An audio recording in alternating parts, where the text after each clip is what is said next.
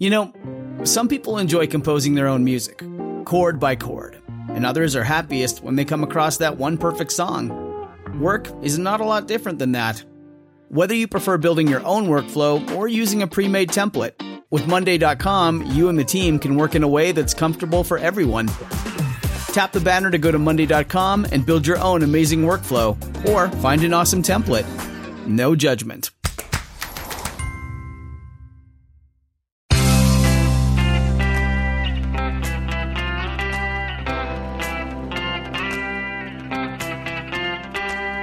Changing your life one story at a time. This is the Chicken Soup for the Soul podcast with editor in chief, Amy Newmark. Hey, it's Amy Newmark with some instant inspiration from Chicken Soup for the Soul. Now, it's almost Memorial Day weekend, so I think that we should think about getting unplugged and spending some quality time with the people we love this summer. I want to revisit a terrific book that we made a couple of years ago called Chicken Soup for the Soul The Joy of Less. This book had a big influence on me in terms of getting me to simplify my calendar and my closets. But what we found when we collected stories for the book was that in addition to the stories we expected to receive about decluttering our homes or getting rid of too many commitments on our calendars, there was a very strong third theme. And that theme was getting unplugged. So here are two stories that I think will motivate you to spend a little less time with devices and a little more time with living, breathing, real people as we move into the wonderful summer season. The first story is called Goodbye TV and it's by Cindy O'Leary. Cindy says that she came to understand that she was addicted to TV. She would keep it on all the time while she was doing housework, while she was eating lunch alone, while she was taking a break in the afternoon.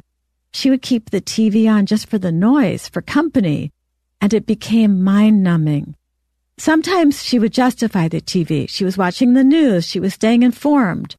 And then when her husband came home, well, the TV would stay on because after all, he had been working all day and now he needed some relaxation time in front of the TV. Eventually, Cindy realized that when she added it up, the TV was on in their house 15 hours a day. She had to go cold turkey. So, with her husband's consent, she unhooked everything, returned the equipment to the cable company, and got back to life again. By organizing her scrapbooks, by talking to friends, by reading books, by just plain having a life.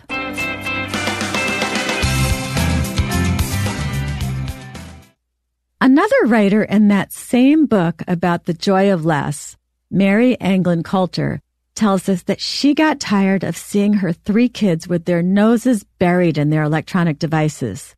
She says that in her home, they have four television sets, two tablets, two computers, and five cell phones. And they can play games on all of those so-called smart devices too. But Mary says that when she walks into a room and she sees her six year old, 12 year old, and 14 year old all bent over devices, it doesn't feel smart at all. There is something quite unnatural about it. Mary says she was guilty of spending too much time on social media and news sites herself. And she realized that she was starting to feel disconnected from her own children. She says they were growing, changing, and making new friends, deciding on a new favorite color, or maybe even developing a new skill.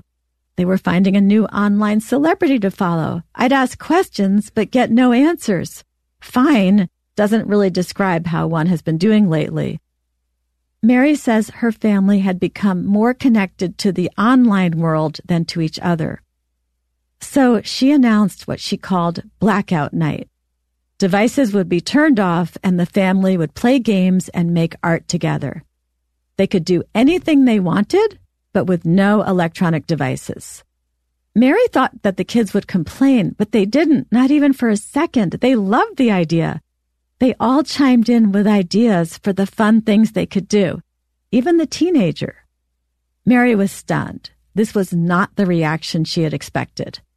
So they decided that Fridays would be their blackout nights. They'd have a great time on Fridays, making a fire pit, roasting hot dogs, playing football, talking about space travel and looking up at the stars, coloring, making homemade pizza. On Friday nights, it turned out that the kids started turning off their electronic devices before Mary even asked. It was clear Mary's kids needed time to connect as a family as much as she did. Her story is called Trading Bandwidth for Bonding, and that's what happened in her family.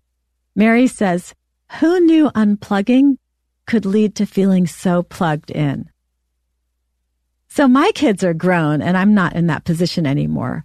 But let me know how you do if you get unplugged. Shoot me an email at amy at chickensoupforthesoul.com and come back for our next episode. It's about kids again, but it's about kids doing the right things, kids standing up for what's right because it's never too early to start. I'm Amy Newmark. Thank you for listening to the Chicken Soup for the Soul podcast today. I hope these stories are helping you the way they have helped me. And share the benefits. Tell someone you love to start listening too. They can subscribe on iTunes or any other podcast platform, and they can get the podcast delivered every time there's a new episode. There are usually three new ones every week. And if you'd like to read more thought provoking, life changing stories from the book I mentioned today, Chicken Soup for the Soul, The Joy of Less, go to our website, chickensoup.com, and click on the podcast button.